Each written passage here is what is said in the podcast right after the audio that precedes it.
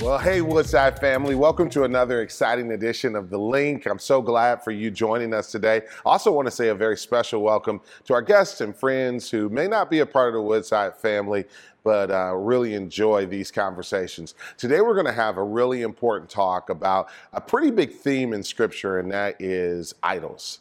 Uh, what does it mean to have an idol in your life?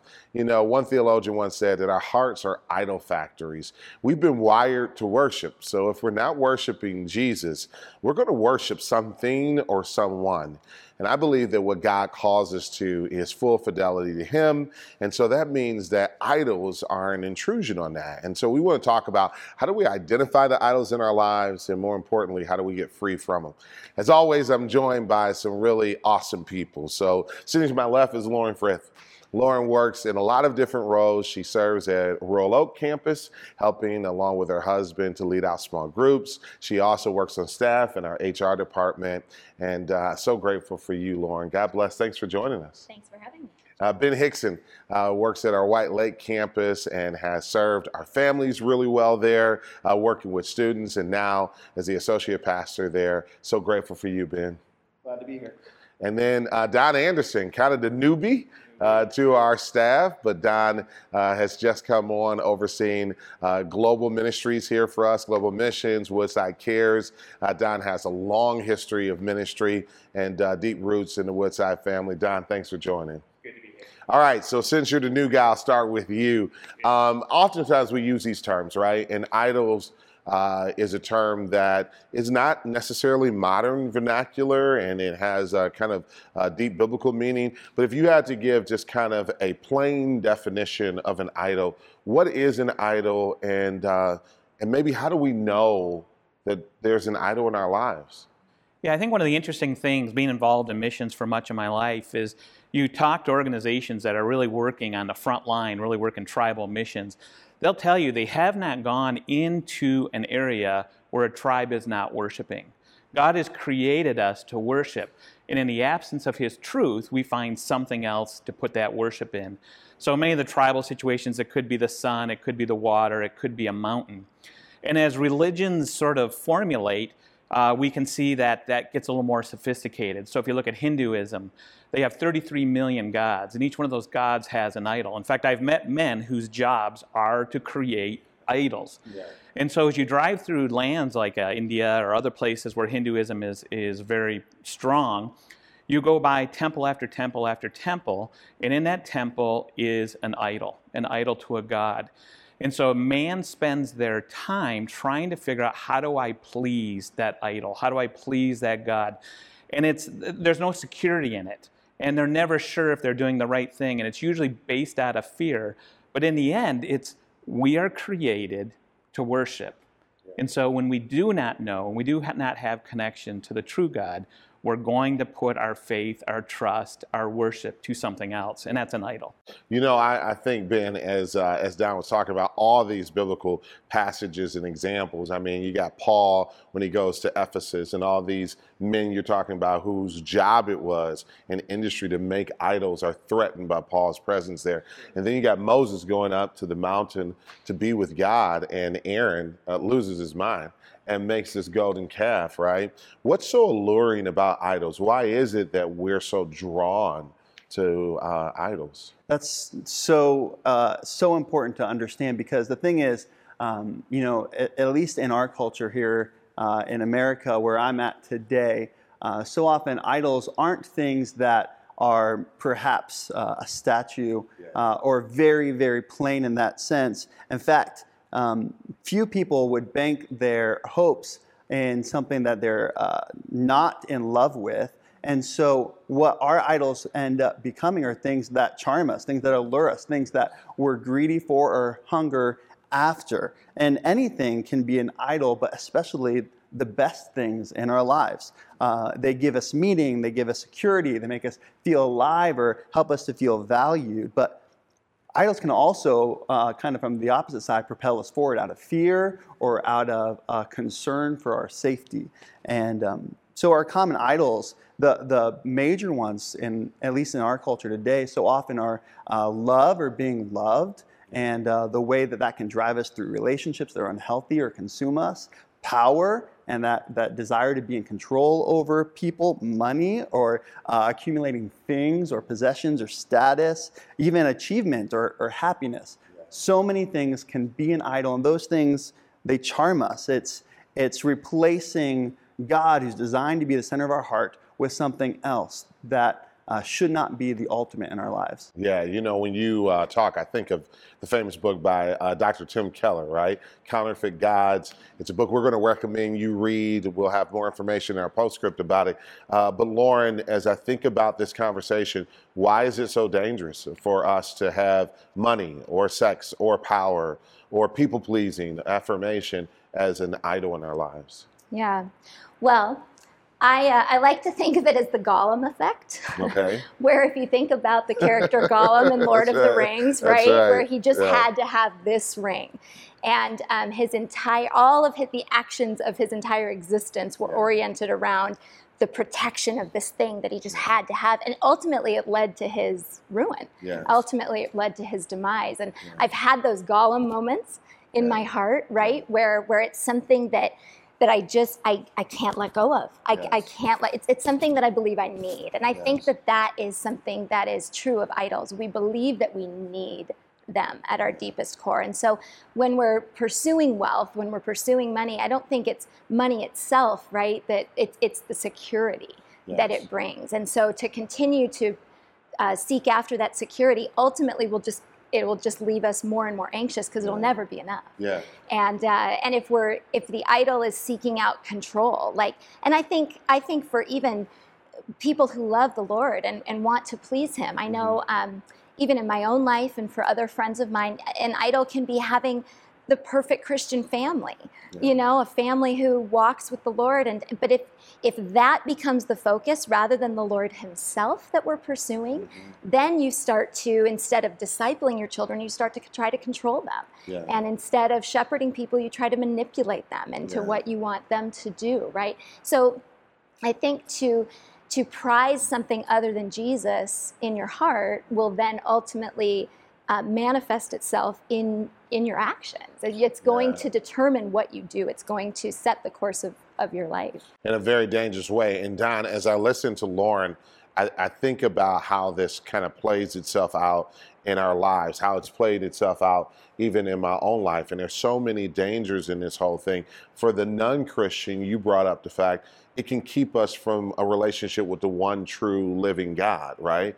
For the Christian, it seems like idols can cause us to live a life that is not a proper reflection of the gospel, right? But it seems like one of the big dangers is this false sense of control that somehow by having this that I'm going to be in control of my my life, that I'm going to have some control uh, when I really don't. Why is that so important for us to obliterate? Yeah, I, I think when you once again look at the global context and people are are worshiping idols. So we're talking about our idols, but but if you go back to that context, they are seeking after God, but it's empty.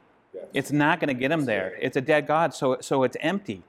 And and I think the same thing is true in our lives when we seek after things that God isn't directing us to, or we're not seeking after directly God. No matter how hard we run or how hard we try, it's going to be empty in the end. And I think as believers, even in once again, when in a global context, when someone comes to faith, all of a sudden they have contentment, they have joy, they have the fruits of the Spirit. Hmm. And that should be very attractive to those who are seeking after the idols. Just like my neighbor.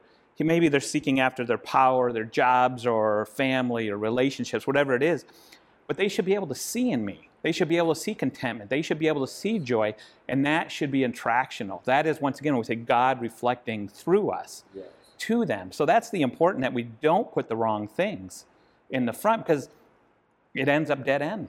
Well, I love what you just said because the unique aspect of the gospel compared to idols is that the gods are never satisfied. Money's never satisfied. Um, pleasure is never satisfied. Power is never satisfied.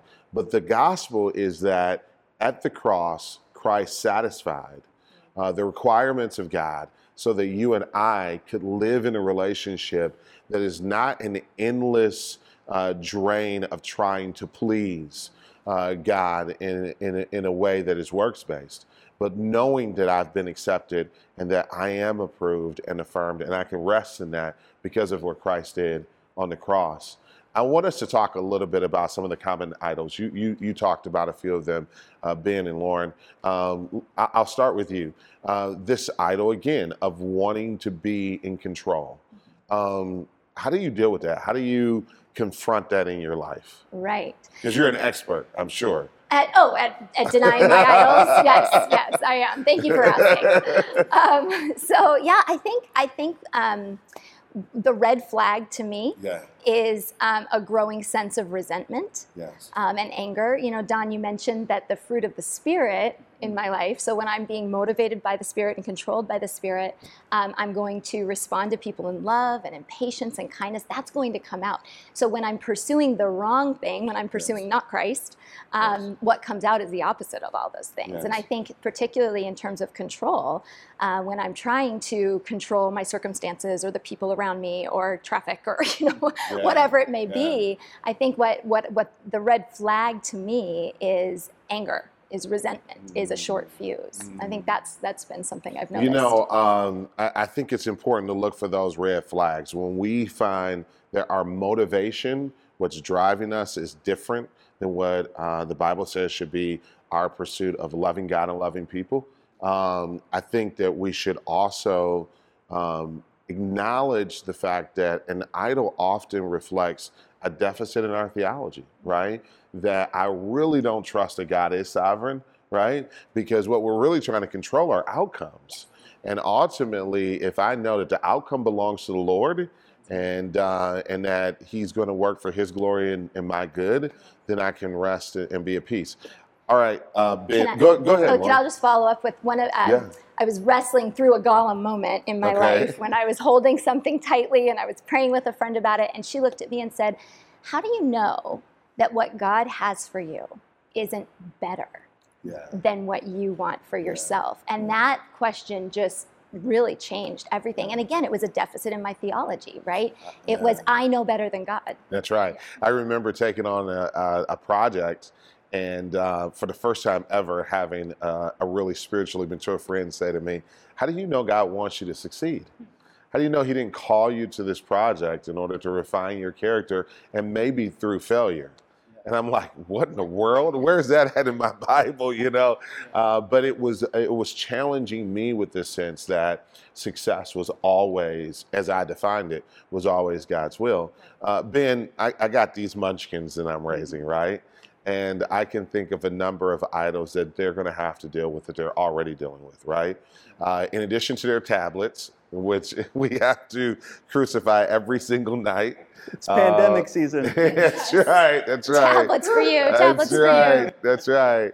Um, people pleasing is a big, big thing. I mean, which one of us, uh, as a teenager or student, didn't go through phases or seasons where the uh, biggest thing in our life was acceptance?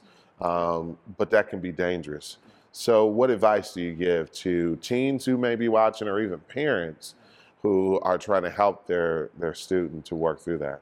I'm so glad you asked because that matters. You know, as parents, we need to be thinking about the subject and an idea of idolatry in our kids' hearts actively, and uh, kids and students as well, um, especially as they're uh, um, brought to salvation, they're able to place their faith in Jesus um, then, then they have the tools and power it takes to fight this sin in their lives. And so, yes, parents need to be thinking about their kids, yeah. trusting God alone for their happiness, significance, and security.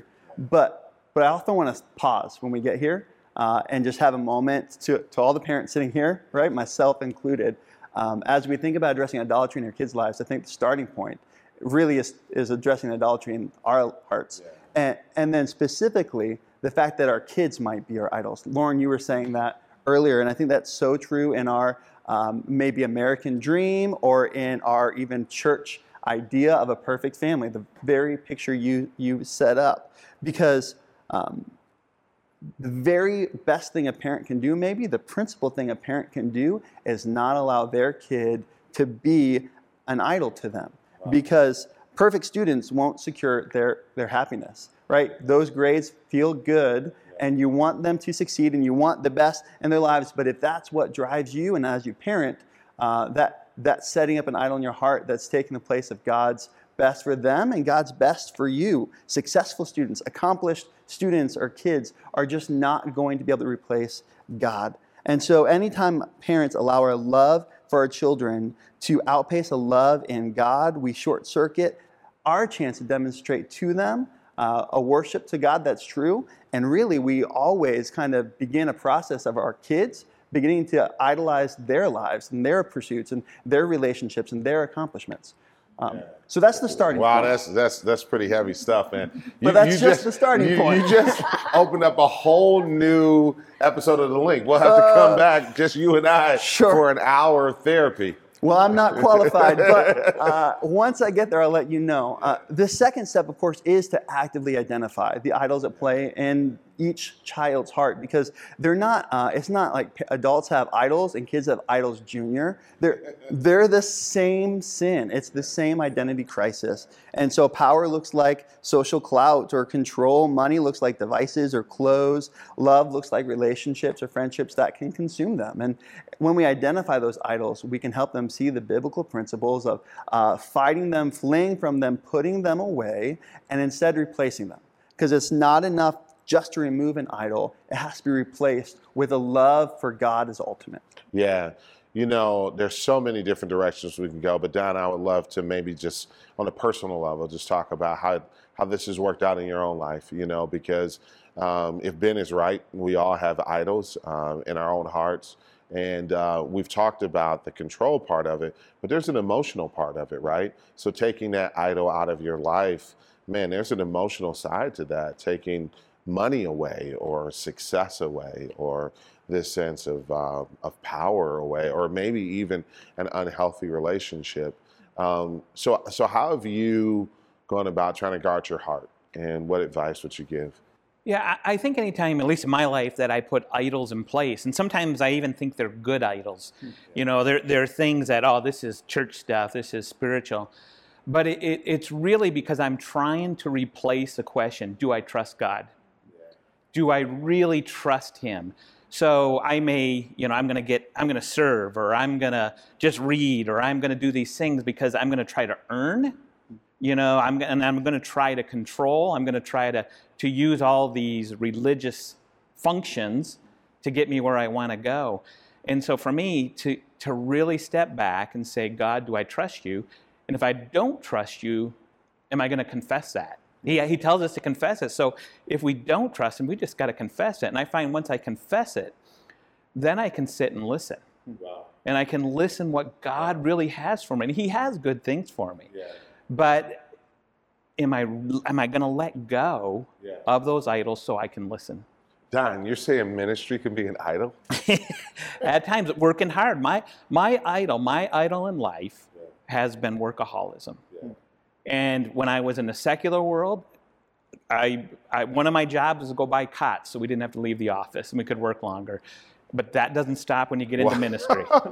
and so we're gonna we're gonna try to please God by working harder, by loving harder, by doing more. And and sometimes that's not what God's asking us. He's asking us to be with Him. It's a hamster wheel. It's it's work-based religion, and it's the opposite of the grace of the gospel. Um, you know, Lauren, I think about how Scripture says that God has given us all things to enjoy, right? So there's this balance. So let's go back to uh, electronic devices, tablets, right? Again, not just for kids, but for adults too. Um, how do you navigate? On the one hand, God has given us all things to enjoy. Possessions aren't a bad thing. Um, uh, it, it, you know, succeeding in life isn't bad. Um, working hard isn't bad. But there is a line that you can cross where that good thing that God is giving you can become very bad. It can become an idol. How do you keep that good thing in its place? Mm, that's a great question. I think gratitude has a lot to do with it. Yeah. Um, I think continually putting your heart and you know if you have children leading them into this into this discussion as well, but continually putting your heart in a place of, of gratitude to say, I know that all of this is from the Lord. And so then the the focus is the Lord who then gave this to me Yeah. rather than this thing in and of itself that I Yeah. think I need. Yeah. Right? I think that's a big part of it. Ben, let's talk a little bit about a dirty word in church circles fasting, right? Um, you know, I was taught, and it was a part of the church tradition I grew up in, that fasting was an important spiritual discipline.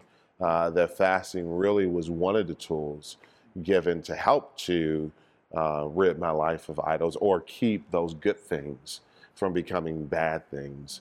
Um, talk about fasting and why that may be important for believers to revisit. Sure, absolutely. Uh, you know, it has multiple benefits, maybe, uh, in the sense that on the first hand, uh, it fasting is about stepping away from whether it be food, maybe primarily in a lot of places, but maybe it's stepping away from activity or stepping away from busyness or stepping away from distraction. Uh, whatever we are removing ourselves from, one of the things that it helps us with is it creates space. It creates time to spend time with the one who should matter most to us. It, it's uh, perhaps a Mary Martha situation where you can say, All right, I'm going to stop being busy and I'm going to sit at the feet of the one who matters in this moment. And uh, so creating the time savings is important there. But the other thing is, it, um, you know, in a sense, fighting idolatry can be a muscle that can be flexed and trained and improved. And when we learn to say no to something that we do have a craving for, whether it be food or whether it be distraction or whether it be busyness, when we learn to say no uh, and are able to eh, stay in tune to the Holy Spirit to know this is a time to do that, and I know that He's been faithful with me here in the past, uh, it builds faith to keep doing that into the future. Um, you know, Colossians 3 says that we're supposed to set our minds on things that are above and not on earthly things. That's what fasting gives us a chance to do. And it goes on to say that we've died and Christ, who is our life, is going to come back to us. And um, in that, we get to practice okay, food, th- this may be good, but it's not my life. Christ is my life. And, and I can meditate on that. Or uh, this show, this binge season on Netflix that I'm in the middle of right now, that this might be amazing and it might be rest, but it's not my life. Christ is my life. And it's so important to keep that in front of us. You know, a good friend of mine, Tom Tarrants, who uh, used to be the president of C.S. Lewis Foundation, was a chaplain for uh, in Washington D.C. for several senators and Supreme Court justices and stuff. And um, one of the things that he trained himself to do is to not go to meetings he didn't have to, unless he was absolutely required there. And uh, I remember asking Tom, Tom, why don't you go to these meetings? And his response was, because I don't want my heart to be attached to having to be here as a sense of valuing myself. And so fasting, stepping away from these things, as you said, uh, becomes a very important discipline in all of this. Um, Don, it's easy to talk about it. It is easy to have this conversation, but we really do need God's help uh, to deal with the idols in our heart. I don't know how you uh, just kind of do this from willpower. And so, as we kind of wrap up our conversation, uh, can you pray for us? Can you pray for our friends who are watching um, that um, God's grace would help us uh, to maybe walk away from idols that are deeply entrenched in our lives? Sure, would love to. God, we just come before you today and, and we recognize that even sometimes in our good intentions that we are holding on to things that, uh, that are not of you. We are giving priority to things that uh, do not bring honor to you. And, and Lord, I just ask that you would allow us to uh, get away, to take the Sabbath, to spend time listening to you, spend time talking to you, spend time dwelling with you, that we will see what we're holding on to. And Lord, it's sometimes help us to see what we're so clinched to because we realize when they we're cl- clenched to it, we can't take on any of the blessings that you have for us. And Lord, I just ask that you would help us to release our hands, to open our hands, and that we would let go of those things in our life that are not healthy, whatever they be. Lord, they're different for each one of us, but you know us, you know us intimately, and uh, I just ask that you would show us. And Lord, then I'd ask that you would put us on a path to know what you do have for us. I ask that we would have confidence that you love us, you care for us, you're guiding us, you have nothing but the best for us, and that we would, would in that confidence, we would be able to get, begin to see those fruits of the Spirit, that our neighbors, our coworkers, our friends, our family, that they would see you in us because we are in right relationship with you. Lord, just thank you that you do forgive us. Lord, we, we've maybe spent many parts part of our life chasing the wrong things, but I thank you that you're, you're going to provide forgiveness and that you're going to help us make a new path. And Lord, I just ask that you'd make that path straight before us. We ask these things in Jesus' name. Amen. Amen. Well, scripture says, You shall have no other gods before me. And this is exactly why I want to have this conversation. Thanks, Don and Ben and Lauren. All right, here's what we got to do now. We got to talk about putting all that we've talked about into action. So let me give you three tools or resources that we have for you and one bit of advice. Uh, first, the book, Tim Keller's book, Counterfeit Gods. I would highly recommend and encourage that you take time to read it. Not a long book, but a very helpful uh, book and resource. Secondly, fasting. Yes, I said it uh, fasting. Fasting maybe from food, uh, but definitely identifying some things that have encroached upon your heart uh, that needs uh, distance right now. And maybe you set that down for a week, a month, longer, uh, so that you can put it back in its right place. Thirdly, uh, counseling. Uh, some of these things are really deeply entrenched in our hearts, and so to separate from them will cause a lot of emotional strain and distress. This is why every campus pastor at Woodside has a list of uh, pre vetting counselors to be able to advise you towards so that you might have uh, someone who could be a sojourner with you on your journey uh, with Jesus. Now, one bit of advice deal with the idols in your life before you deal with the idols in someone else's life. It is really easy for us to identify everyone else's idols and be blind to our own. This conversation was not meant for judgmentalism, but self reflection. So spend time in self reflection. And I believe that as we do, that we'll find the grace of Christ to be able to worship Him and Him alone. Friends, I've enjoyed being with you. I can't wait till our next edition of The Link. God bless.